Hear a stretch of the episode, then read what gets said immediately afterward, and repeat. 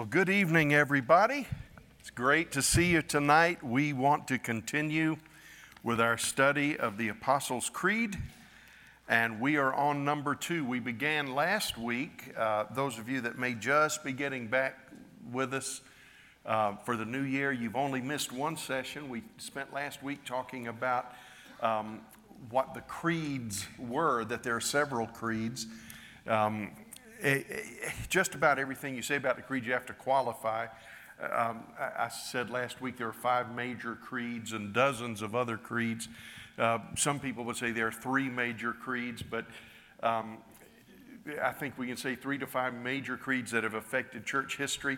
We talked about where they came from, that creeds are not equal to Scripture and they do not determine Scripture, but they are, for lack of a better term, a summary statement of what's in the scripture. Last week I gave you the old version, the ancient version of the Apostles' Creed. And you remember we said that the Apostles' Creed was there was the Didache, there was the faithful sayings, but the Apostles' Creed is the earliest creed, goes back to the middle of the second century. Um, it was basically a summation of the teaching of the apostles, not written by them, but written by followers of the, of the apostles that were just a generation or two removed. Um, we, we want to give you from here on out, we want to study it in the modern version. It doesn't change anything, but it does clarify a little bit, I think. Um, and here's a modern version of the Apostles' Creed. We're focusing on the first uh, two lines tonight.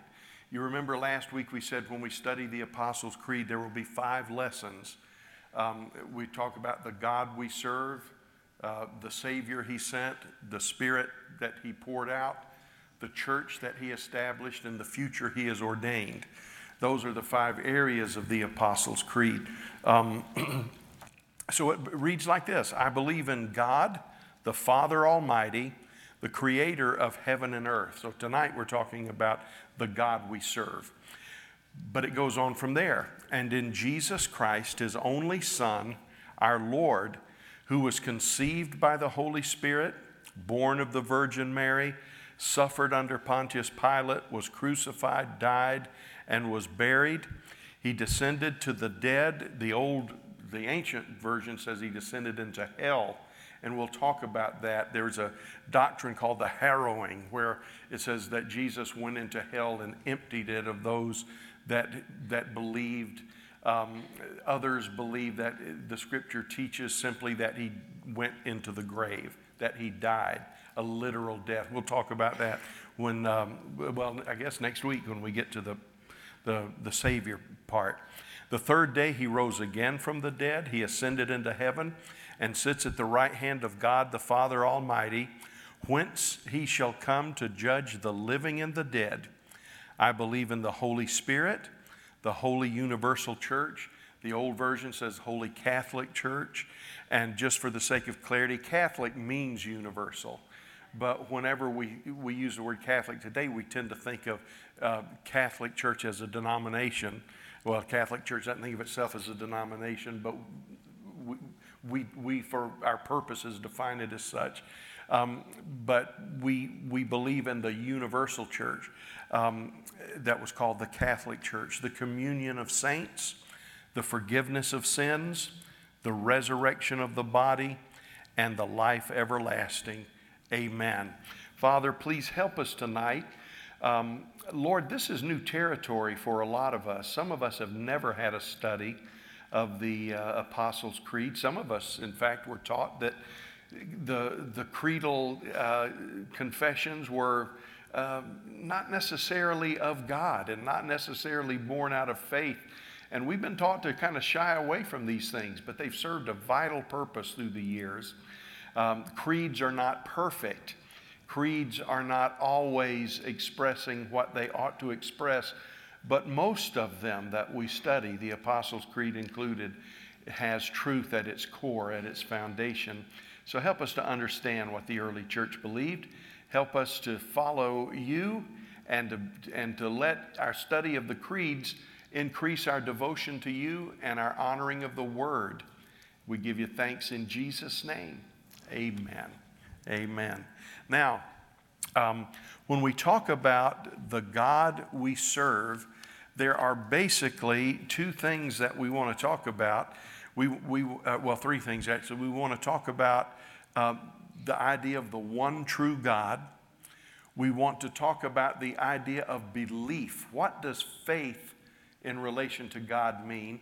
And then we want to talk a little bit about his attributes.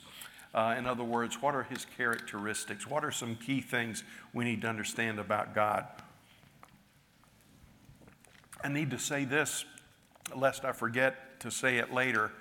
We do not believe that everything worshiped is just a different picture of the one true God. Um, we don't believe, uh, and boy, this is going to be this is going to be very controversial, heard outside of this circle, but we don't believe that Allah is just another name for the one true God. We don't believe that uh, Eastern deities or Hindu gods or goddesses in any way, shape, or form are just another expression of the one true God. We believe that there is uh, one God expressed through the scripture, typified by Jesus Christ. And we, we believe further, this is a New Testament teaching that might surprise you. Um, when, when we say that we believe the same God as the Jews, we do believe that. But we even go a step further in Christianity, and we say things like this because it's in the scripture He that has the Father has the Son, and he that has the Son has the Father. And New Testament takes it a step further. Um, it's not even enough to, to know the true and the living God, but to not serve him on, on his terms. If that was the case, then Jesus is optional. But we'll talk about that. Uh, there's the one true God. We'll talk about the nature of belief, and then we'll talk about some of his characteristics. It may surprise you um, to hear me say this, but one of the things that we really need uh, rekindled in the Church of Jesus Christ is a basic understanding of who God is and how we serve Him. Um, we, we really have bought into a, a, misrepresentation and a lie that says that um, religion is man made. I just love Jesus. Um, there is a lot of man made religion, but we have to be careful of a, of a religion or of a spirituality that divorces Jesus from religion and divorces Jesus because religion is just the expression of our uh, devotion to God. Um, we are we have seen in the last few years now most of them are in decline now but in the last uh, 30 years or so, we've seen a rise of churches that said doctrine doesn't matter. And I, I, I think, to, I want to be fair, I think what a lot of them were saying is that denominational identity doesn't matter. I think that's what a lot of them were trying to say. Um, we've said that. We are an Assemblies of God congregation, but we don't, we're not trying to build the kingdom of the Assemblies of God. Uh, we, it's, it's who we have affiliated with, it's who we've grown out of, but our identity is not found in the assemblies of God. Our identity is found in the kingdom of God. But I think a lot of churches have tried to say, listen, we don't think we have to be Methodist for God to bless us, or Assembly of God for God to bless us, or Baptist for God to bless us. I think that's a good thing to say. But a lot of times they inadvertently come across as saying oh, the, the doctrines of the church don't really matter, and that simply is not true. It's simply not true. Um, I don't know that any denomination is right on every single point. Now, every year at credential renewal time, if you're an Assemblies of God minister, you better say we are. But I'm not sure that anybody, and I'm saying that with my presbyter here, but um, I'm not sure that any denomination has it right. Uh, in, in, totally, quit writing down, Justin. Um, no, I tease it. Um, but what we do is we do our best to, to find the place we believe God wants us. We, find, we try to do our best to serve Him within that fellowship that He has placed us. So um, I, I, I, think the Church of Jesus is moving away from a, from a, a, a flirtation that we've had over the last 30 years with the idea that denominations are dead and um, um, anything that speaks of structure is, is unpleasing to God. I think we're finding out that denominationalism ought to be dead. But um, I tell you, one of the beautiful things about Protestantism is that we have the ability to follow what we believe is righteous interpretation of Scripture. And I want, I want to tell you that there have been a lot of expressions of denominationalism that have been wrong. But denominations have kept a lot of people out of trouble too. They've kept us in the place of God's grace. Um, not that it was necessary, but God used it. Now, let's talk about the one true God. Uh, and this is going to be a little overlapping with what we're going to talk about Sunday. Um, but when we talk about the one true God, um, we believe that inherent with that idea is number one, nothing is to be added. When we come to God, we come to Him on the revelation of Scripture, and nothing is to be added. There is a, um, an, an event, a phenomena in religion called syncretism. And what, what that means, you know, like if you synchronize your watches, we make sure we're all saying the same thing. But that, but that synchronization in religion is not a positive thing. It's an attempt to make every religion essentially say the same thing, or to create a religion that brings all religions together. And so that's why you go to some places in the world and you have a wonderful teaching about Jesus mixed with voodoo or mixed with all kinds of strange doctrine. And I'll tell you that our missionaries that we support, the battle that they fight all around the world is the idea of, of, uh, uh, of syncretism, the idea that. Um, uh, yeah, you can preach the gospel in Africa, but you have to respect the tribal religions and you can't you can't ignore the tribal religions you have to make them a part of the cross now it's one thing boy, I feel like I'm going too much detail, but it's one thing to be um, sympathetic toward a culture. Um, Hudson Taylor, um, the probably, arguably the greatest missionary to China that has ever lived uh, back in the 1800s. Um, one of the breakthroughs that Hudson Taylor had was I'm going to grow my hair like the Chinese men and I'm going to dress like the Chinese people. And so here is this Englishman running around with what was the style in the time, the little pigtail and the Chinese clothing. And what he found is that dressing like them, learning their language, wearing my hair like them, opened doors that were not open to other English missionaries. But it's one thing to, to grow a pigtail, it's another thing to worship the ancestors and try to incorporate that into Christianity. So uh, when we start our, our 10 foundational words this Sunday, um, the, based on the Ten Commandments, the first word that we'll, we'll grab hold of is the word embrace. And God, you know, the first commandment is this worship the one true God. Worship the one true God. Now, the second commandment will say you can't make any idols, you can't have any other gods. But the first one says that we're to worship the one true God. We don't add anything to the doctrine of God, and nothing can be changed. And I, I, know this is, this is so contrary to what we're taught in Western civilization today, especially in America. But we can't blend our faith with anything else. And we can't change our faith because we don't like a perspective or we don't like a view. Um, I, I think this may be a good way to put it. I do not know everything there is to know about God. You say, well, if you read your Bible more, you would. No. Let me, let me tell you, I, I believe in the authority of Scripture, I believe in the value of the Word of God, but we are absolutely crazy to think that God can be reduced to a book. I mean, He is so much bigger than the book.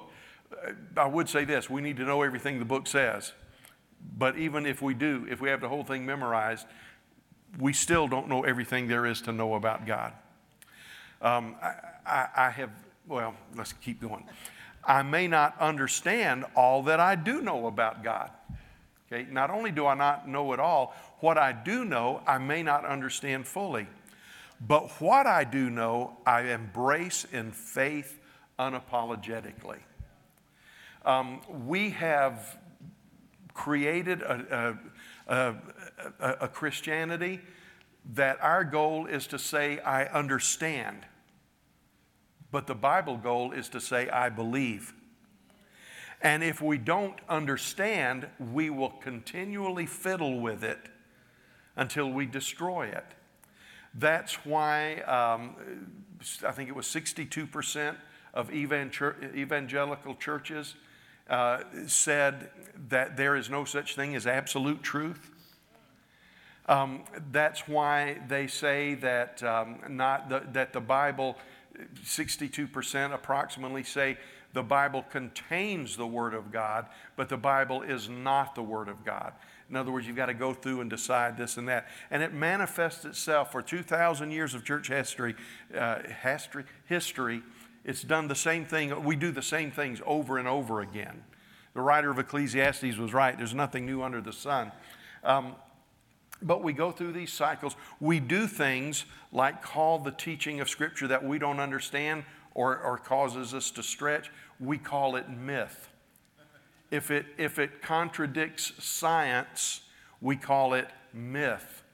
And right now, uh, there's a young cadre of theologians that are doing everything in their power to make young Christians understand it doesn't matter if God really created the heavens and the earth. Doesn't matter if there really was an Adam and Eve. And when there's something that stretches our faith, we dismiss it and call it myth. Or what we do um, with, with that is um, if it contradicts science, we say that, well, science proves this, so our faith must be mistaught or misunderstood. And we need to understand that when we talk about the teaching of Scripture, we're talking about a, a, a, truth that has been, in the words of Jude, once and all, and, and Peter, once and all delivered to the saints. But you got to understand, science changes every couple of generations. Uh, it, it's, it's frighteningly ignorant to run theology through the grid of science that changes every few generations. And there's no telling what science will discover in the next hundred years. But if our faith contradicts science, we willingly lay down our faith in an attempt to be scientifically appropriate. Now, I know I'm sounding very old fashioned, and that's because I am. But if we're, if we're going to understand, if, if we could begin to understand how honored the concept of God, the Almighty Father, was to not only Christians, but to Old Testament saints we, we, would, we would be amazed. You know, when we get to the third foundational word, it that, uh, that is the third commandment, tells us not to take the name of the Lord in vain. Um, it's, it's talking about more than cursing. It, it's talking about God's name being so revered and honored that uh, we would never think of doing what happened in Romans 1. Let me tell you about. Uh, the, the copies that we have of the Old Testament scriptures that, that, that go back and back to the era of the council at Jamnia and, and the Masoretic text. And when you go back, what you've got is you've got a group of men that were so devoted to the proper translation of God's word that they wrote, when they copied the scripture, they would stop, after they did a page, they would stop and they would count the vowels on every line. They'd count the vowels in their document they were copying from. They would count the consonants in that same line from the document they were copying from. They would count the total letters. They would count the spaces. And line by line, the numbers had to add up to be sure they had not left out a, a single letter or misinterpreted with a, with a consonant I mean, with a vowel point that should not have been there or was improperly translated. Um, and not only would they, would they do that when they came to the point where they would write the name of God, they would put their pen down. They would take a fresh pen, which would, you know, would be dipped in, in ink or the equivalent thereof, and then they would write the name of God after praying over the pen. And then they would take the pen that had just written the name of God and lay it to the side and never use it again because it had written the name of God. You see, and then when we have scholars today tell us that, well, the Bible's just a collection of stories, words don't matter, um, um, and, and you know, William Barclay, a, a, man that I believed loved Jesus, but he says it doesn't really matter if Jesus was born of a virgin. It doesn't matter if Jesus actually performed miracles. All that matters is that we love him. Loved ones, I want to tell you, statements like that create the, a doorway to apostasy. And we are in the minority. We are a very small slice of the pie. But I'm telling you, the remnant church that God is going to use, one of the first things that's happening in the remnant church is we're rediscovering the authority of the Bible. And as we reclaim the authority of the Bible, one of the first things that we're readdressing is the holiness of God. Let me tell you the way this system treats God, and you'll understand the danger. For the wrath of God is revealed from heaven against all ungodliness. This is in your notes, right? Romans 1. Uh, against all ungodliness and unrighteousness of men who suppress the truth in unrighteousness because that which is known about God is evident within them, for God made it evident to them. For since the creation of the world, his invisible attributes, his eternal power, and divine nature have been clearly seen, being understood through what has been made, so that they are without excuse. And what Paul is saying here is he's going to make this case. We understand the revelation of God by creation. We understand the revelation of God by our conscience. And then, as the writer of Hebrews would say, in these last days, uh, also through Scripture, and then he says, in these last days, the, the, the punctuation points have been added through the revelation of Jesus Christ. Um, he says, being understood through what has been made, so that they are without excuse. For even though they knew God, they did not honor him as God or give thanks, but they became futile in their speculations. Their foolish heart was darkened. Professing to be wise, they became fools and exchanged the glory of the incorruptible God for an image in the form of corruptible man. This is where we get that phrase where we says the scripture says God made us in his image, but Romans 1 says we've made God in our image. In the form of corruptible man and of birds and four-footed animals and crawling creatures. Therefore, and this is why this is why a disregard for the, the seriousness of scripture is so danger, dangerous. Therefore, God gave them over to the lusts of their hearts to impurity, so that their bodies would be dishonored among them. For they exchanged the truth of God for a lie and worshiped and served the creature rather than the Creator, who is to be blessed forever. Amen. For this reason, God gave them over to degrading passions. Let me stop here and say this. If you read uh, 2 Thessalonians 2, when Antichrist comes on the scene, what you will find is that the distressing cause of deception on earth is that men and women refuse to believe the truth. So God turned them over to a reprobate and deceived mind. It's a dangerous thing. Second Thessalonians 2. Excuse me. And it's a dangerous thing for us to not take the, the words of Scripture seriously. Um, I, I, and I want to especially our, our, our, well, our youth are in the other building. I guess I should say our SCSL students and those of you that are, that are young Christians, be careful what you listen to. Be careful whom you listen to.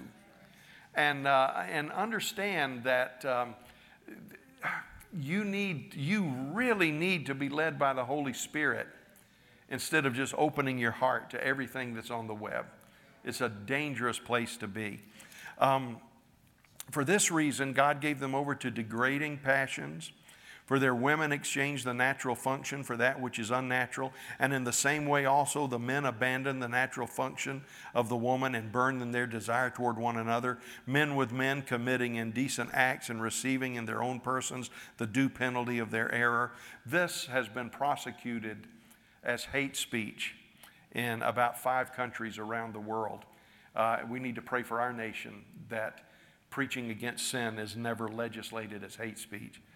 Um, um,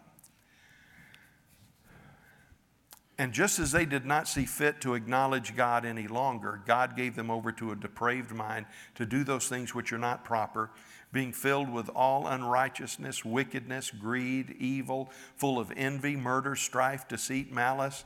They are gossips. It's almost like he's like all of this horrible stuff. It says, and they're gossips. Um, but, uh, but it's true. Slanderers haters of God, insolent, arrogant, boastful, inventors of evil, disobedient to parents, without understanding, untrustworthy, unloving, unmerciful. And although they knew the ordinance of God, that those who practice such things are worthy of death, they not only do the same, but also give hearty approval to those who practice them.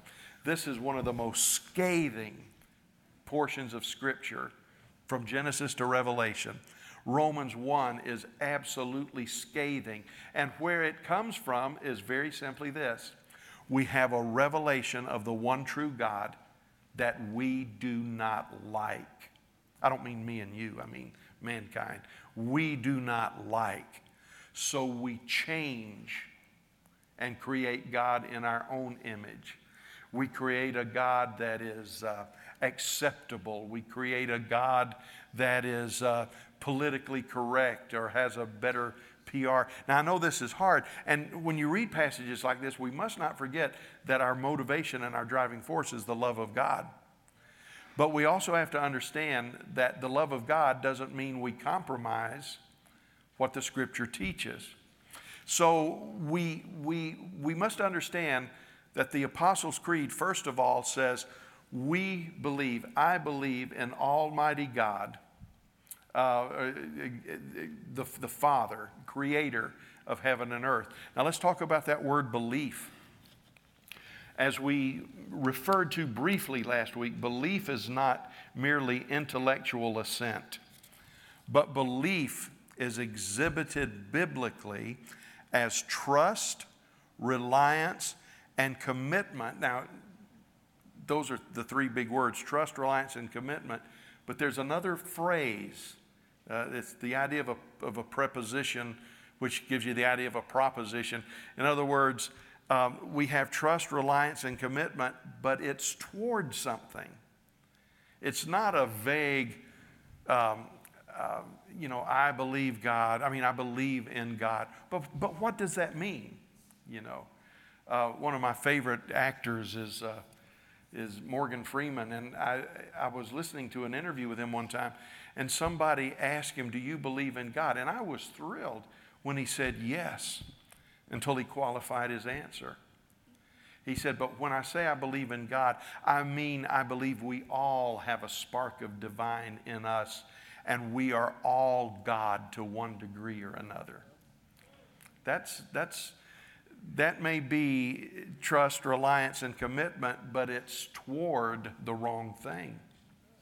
Um, Therefore, loved ones, the Apostles' Creed, by its explanation and teaching, tells us that faith must have a definite object, an explainable purpose, and a measurable outcome. It's not just vague, I believe, you know. I, have got a sticker on my truck of Bigfoot and it says, I believe, you know. But, um, which is kind of a family joke, but, uh, you know, it's, it's, it's not just I believe, yeah, I think it's there. You know, it's like we said last week that um, um, J.I. Packer said, he said, you can believe in, in aliens, but never go looking for one. He said, you can believe in democracy, but never vote. In other words, what he was saying is to have an intellectual assent towards something is not biblical belief. It's got to be with a definite object an explainable purpose, a measurable outcome. What is, um, the, and, and a synonym for belief is the word faith. What is the definite object? Jesus the Messiah. Our faith is in Jesus, but Jesus as Messiah, as Savior. Um, what's the explainable purpose? The redemption of spirit, soul, and body. Okay? And it's expressed, the measurable outcome. In one passage of Scripture, it says, it refers to the Christian life as the salvation of your souls. So faith is in a person who is on a special mission of redemption for us, fallen man, spirit, soul, and body. And the measurable result of it is that as we commit our lives to Him, we are forgiven and we grow into the image of Christ.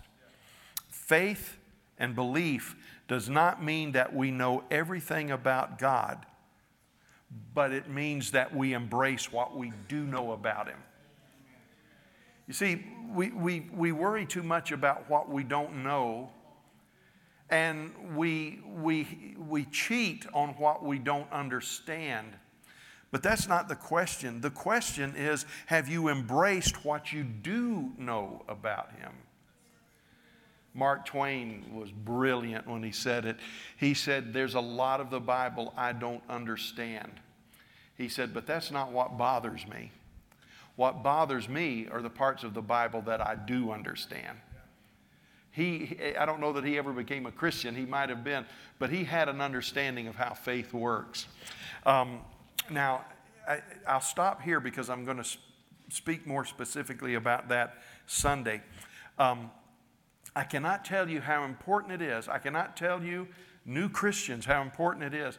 I cannot tell you, youngest generation, I forget what each generation is called X, Y, Z, uh, apostrophe M, or whatever.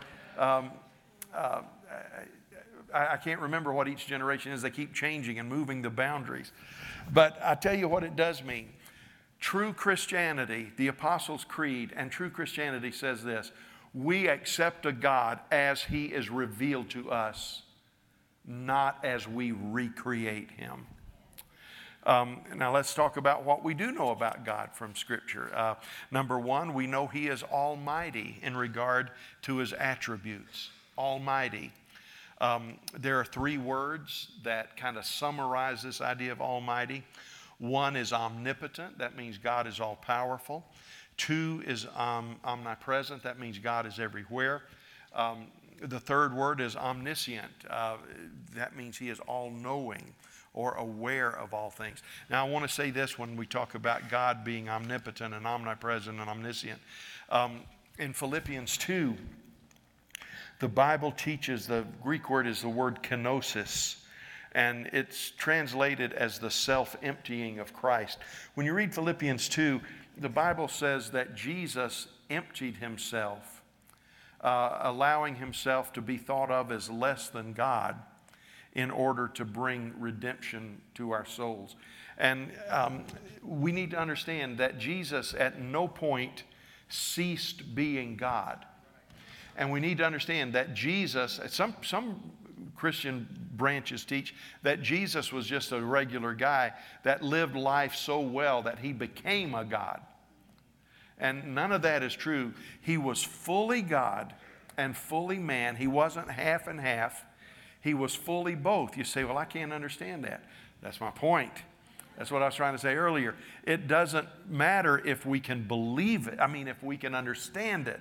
What matters? Do we put our, our arms around it and, and embrace it as truth? Um, you say, well, how, how did Jesus empty himself?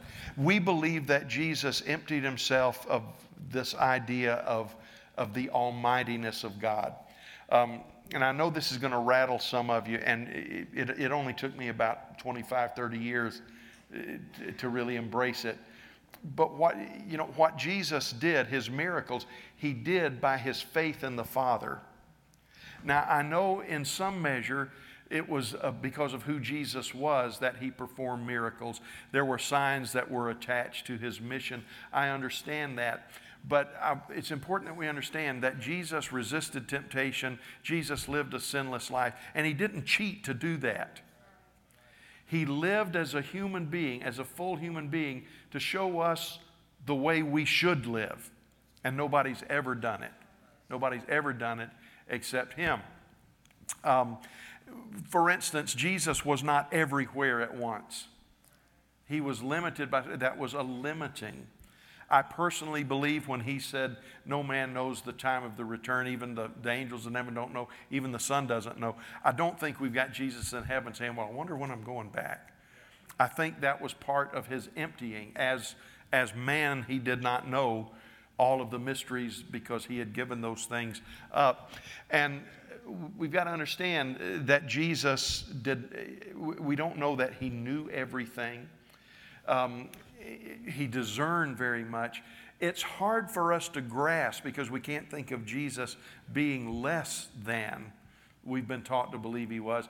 But Jesus, according to Philippians 2, said that equality with God is not something that I must cling to at all costs.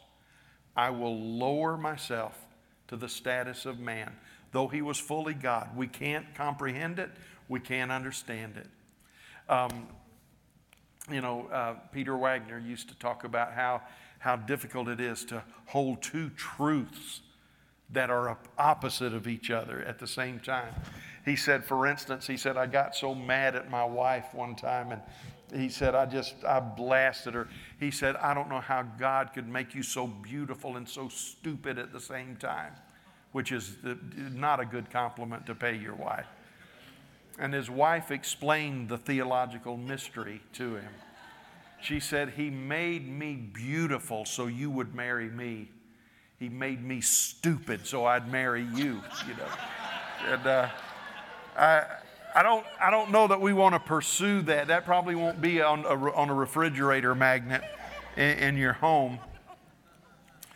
But but, loved ones, there is a great mystery, eh, not mystery as in something suspect, mystery as in beyond our understanding when we talk about the incarnation, how he can be fully God and fully man. What was it that he emptied himself of?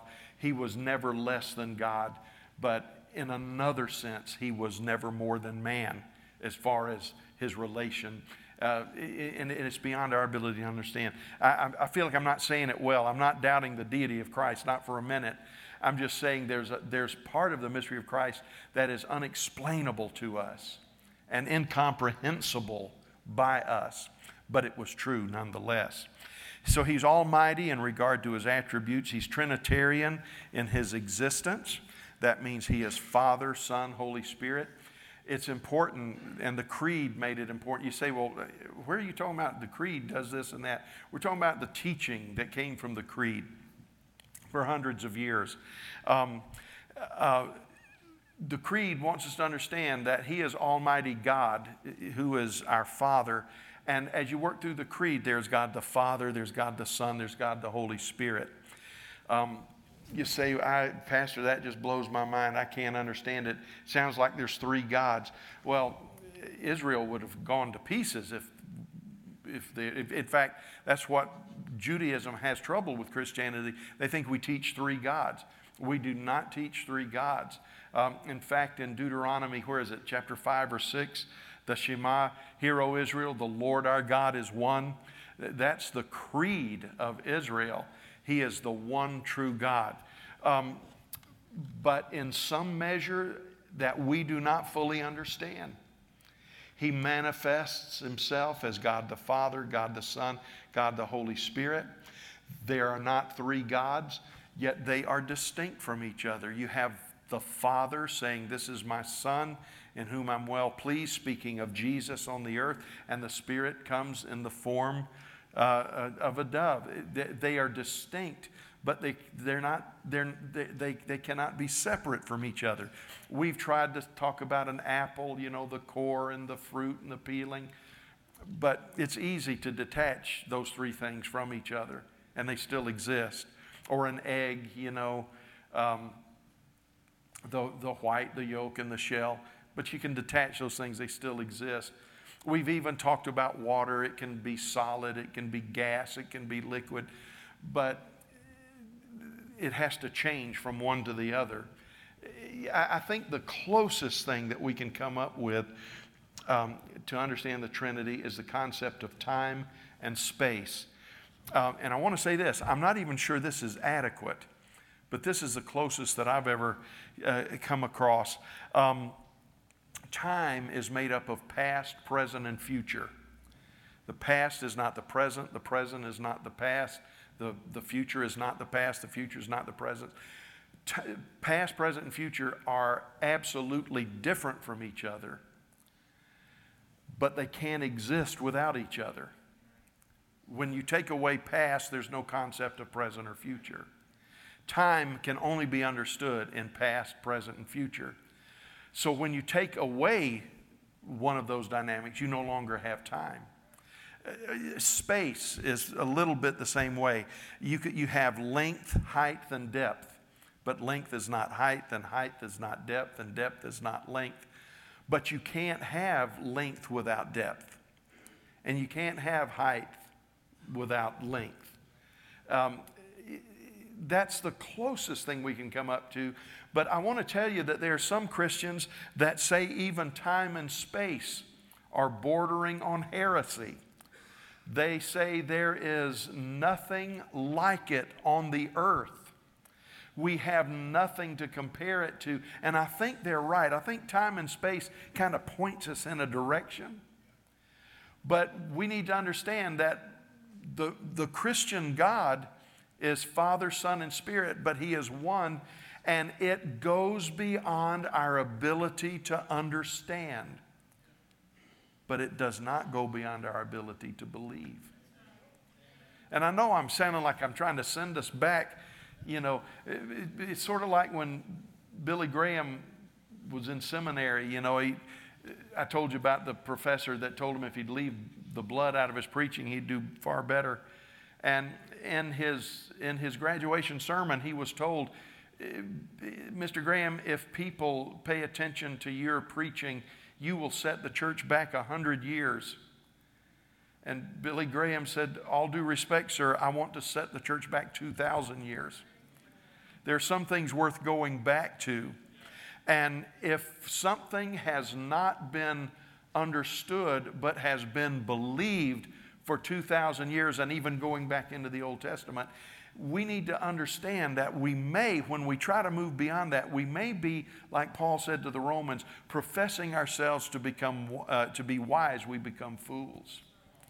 So um, he's Trinitarian in his existence. He's familial in his relationship.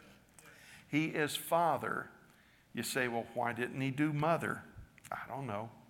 I know there's a couple of passages where he talks about as a mother cares for her newborn child. The Lord cares. I, I understand that, but He he is definitely referred to as our Father. I was going to bring some examples tonight. Um, the, the new names for the Trinity, um, they are absolutely lunacy and crazy. Um, people say we must move away from Father, Son, Holy Spirit, and they come up with all kinds of things. I'll try to remember to bring that next week and read it to you. Um, I, I, and I don't want to be offensive in, in what I'm about to say, but I, I, I, know that we need to understand the role of women, but we need to be careful of things like radical feminism that try to make God feminine in his existence when that's not a model that he chose for us. And, and I realize that there is a misogyny that is absolutely wrong, but I'm telling you, it's not up to the church to keep up with fallen society in trying to explain God. Um, he is the loving creator who establishes his sovereignty and our place in relation to all that is created.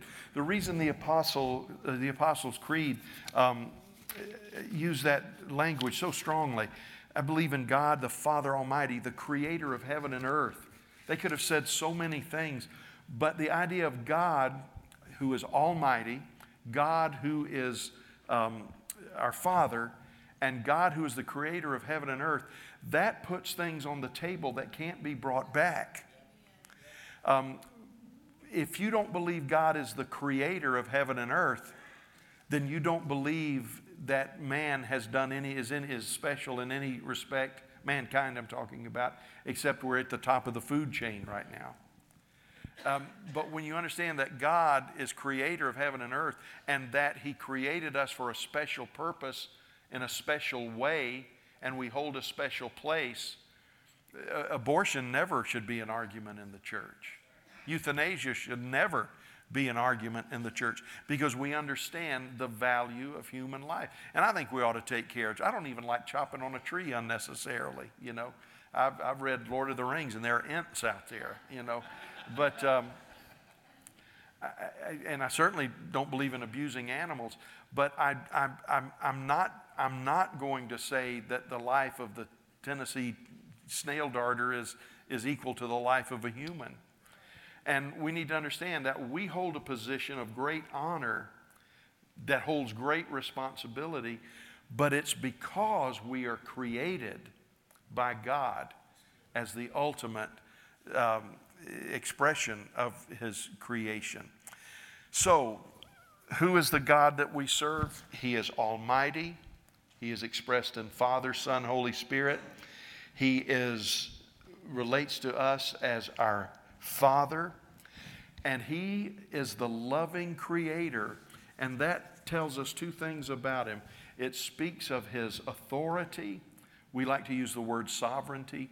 It speaks of His authority, and, it's, and um, um, it, it speaks in terms of His. Um, well, I guess you could still call it authority, his right to place an importance on us that science is going out of its way to deny right now. Um, I want to I want to wrap it up tonight talking a little bit about sovereignty, and then uh, I'm, I'm, going to be through here. Um, and I know, by the way, I know Apostles' Creed's a little heavy. I know it's a little heavy, but it's um, it's it's. it's one person put it this way: studying the Apostles' Creed is studying the the the black hole of the universe. It, it's so heavy. Uh, you know that if you had what constitutes a black hole, and this is old science, this is 40 year old science. I don't, I don't even know if, they, if there's a clearer definition of it now. But they said if you had a, a, a one inch cube of dark hole material, it's so dense, you know, you know, black hole, even light at 186,000 miles, you know, can't, can't pull away from it it, is so dense that if you could somehow hold this one inch cube in your hand and just let it fall, it would go all the way through the earth, all the way through the earth, come out on the other side. We, we can't imagine that kind of denseness. Sometimes the Apostles' Creed feels like it's that thick, like it's that dense. But uh, I want to talk to you about this, this idea of God's sovereignty and God's um, authority there is a great mystery. Now, this is, eh, let me back up to number one. When we talk about God's authority, a lot of people say, well, sovereignty means God can do anything. Um, I don't, first of all, I don't think there is a doctrine more misunderstood in the Bible than sovereignty. Um, the Bible does not explain what sovereignty is. We put our own definitions on sovereignty. In fact, uh, if you read the NIV, you will read sovereign over 300 times, but it's because the NIV changes um, uh, almighty to sovereign. Now, that's not a problem. That's not a problem until you realize that Calvinists and Arminians have their own definition of sovereignty. But, loved ones, when you read the passages of Scripture that where the word sovereignty is used, there's never a definition of sovereignty. In fact, it, uh, the word sovereign or sovereignty doesn't even appear in the King James Bible. Now, the concept does. You know, rapture's not in the Bible and Trinity's not in the Bible, but the concepts are. The concept of sovereignty is in the Bible, but I'm going to tell you the Church of Jesus Christ is split um, theologically between Calvinists and Arminians. And both of them put their doctrinal stance. I've lost you tonight, haven't I? I'm sorry they, they, they, define their, they, they define their existence and their stance by saying, because God is sovereign, we know this. And the fact of the matter is, we know nothing. We know nothing. The only thing we can draw from Scripture about sovereignty is that God is all powerful. But what do Calvinists do? If he's all powerful, then he's got power to do this. And Arminians say, and we're, we're Arminians in our church, uh, if God's all powerful, but his power is to do this. And we, we say, well, God can do anything. The fact of the matter is, God can't do anything. I mean, everything.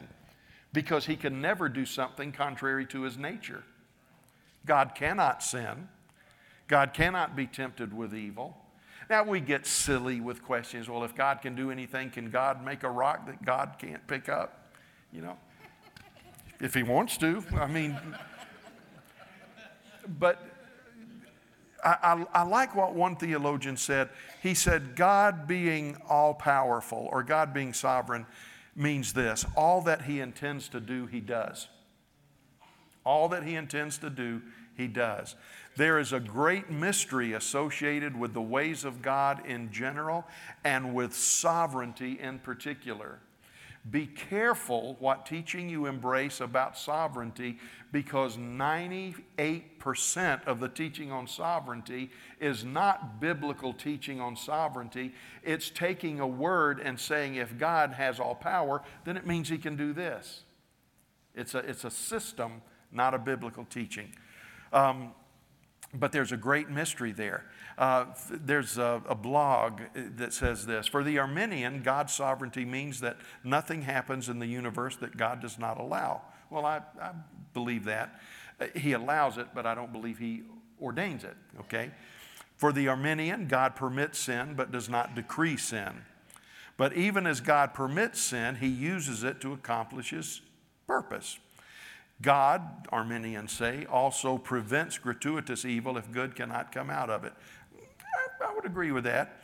The Calvinist believes that God knows the future because he decrees the future. Now, we don't, we don't hold to that view called Calvinism. Uh, they're not evil. R.T. Kendall is one of the strongest Calvinists I know, and he is my dear, dear friend. I don't think R.T. is evil.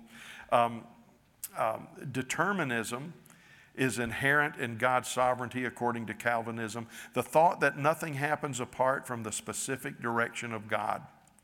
So, because God has determined the future, he can know it. In other words, a Calvinist says God is sovereign, which means he has decreed everything that will happen the good, the bad, and the ugly. Some will be preordained to heaven, some will be preordained to hell. To the Calvinist mind, God decrees everything. So, everything that happens from the flapping of a butterfly's wings to the accepting or rejecting of the gospel is from the decree of God.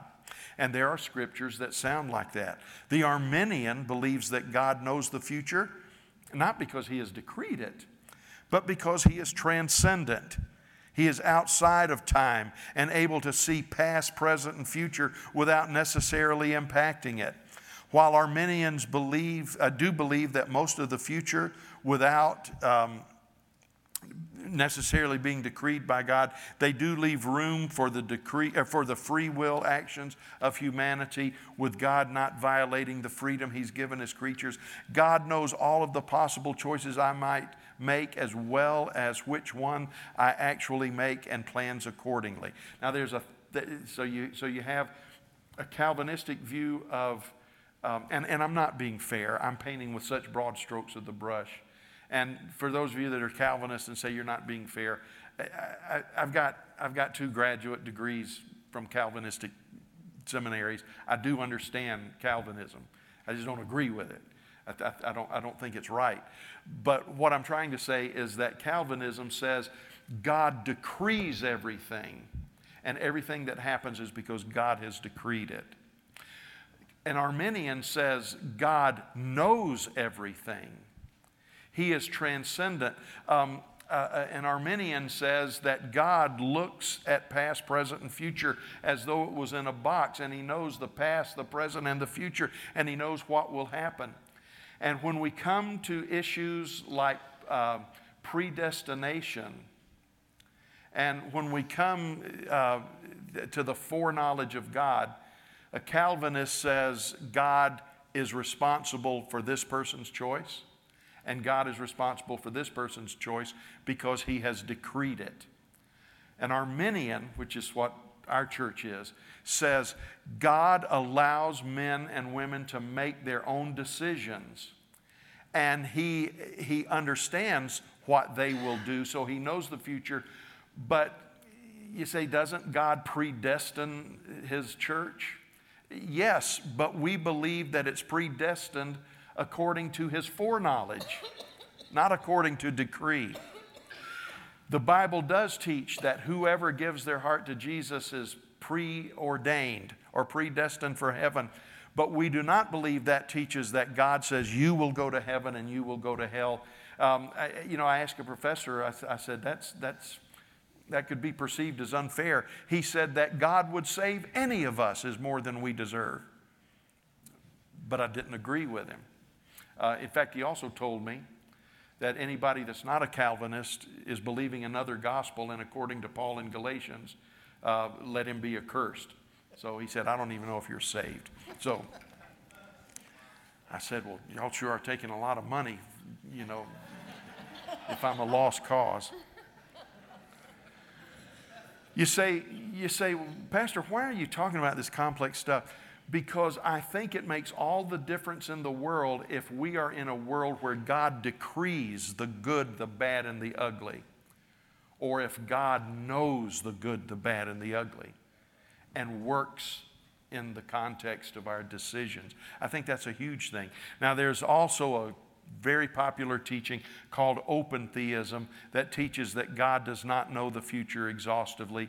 Uh, they say for one reason or another, God can't know, and that that's why things are constantly changing because God is almighty, but he doesn't know what Corey's going to do.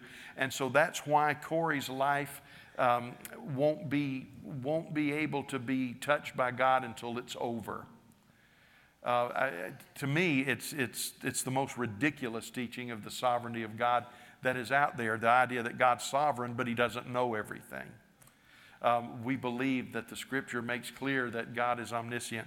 You say, Pastor, where, where are you trying to take us tonight? Well, what I'm trying to say is this we serve a God, we serve a God that, in my opinion, has not decreed now you say, well, what about this passage? What about that passage? Remember, doctrine is built on all scriptures, not one or two or three. We believe that God has predestined those who love Him to eternal life in this, in this sense. Not that God says, Justin, I predetermine that you will go to heaven. Corey, I predetermine that you will go to hell. God says to everyone that responds, something goes in motion at that moment. You're predestined. I've made up my mind. You give your heart to me, I'm going to do whatever it takes to get you to heaven. That's, I believe, is the nature of predestination. I believe we are predestined according to the foreknowledge of God. Now, I don't think being a Calvinist or Arminian will condemn you to hell or promote you to heaven. They're, they're just theological systems. But I think it is so important that we understand that there is a God who is not wanting anyone to perish. And we serve a Jesus who died as a sacrifice for whosoever will may come. We don't believe that the free, free moral agency of man is just an image or, or, a, or a charade or a facade. We believe that whosoever will may come and whosoever doesn't come is lost. But at the heart of it, we have a God who is fervently, energetically, uh, nonstop working so that whosoever will may know him. Now, with that being said, I have to stop tonight, but if, if before we leave, we're going to dismiss you within, within 90 seconds. But if there's anybody here tonight that does not know Jesus as your Lord and Savior, I want you to know you are, you are given the opportunity to respond, to accept Jesus as your Lord. Maybe you came with a good friend that's a member of the church here. Talk to them if you want to. If you don't want to come up and talk to one of the pastors, talk to them before you leave tonight. Or come up and talk to one of the pastors. Corey's up here, Justin's up here, I'm up here. We're here for you. And if you want to give your heart to Jesus, this would be a great night to do it. Okay, we're, we're some heavy stuff, but I believe in God, the Almighty Father, the Creator of heaven and earth. That's step one. Father, be with us. Bless us as we go. Help us to take very seriously this issue of the God whom we serve. In Jesus' name we pray. Amen. Amen. Bless you. Thank you for being here tonight.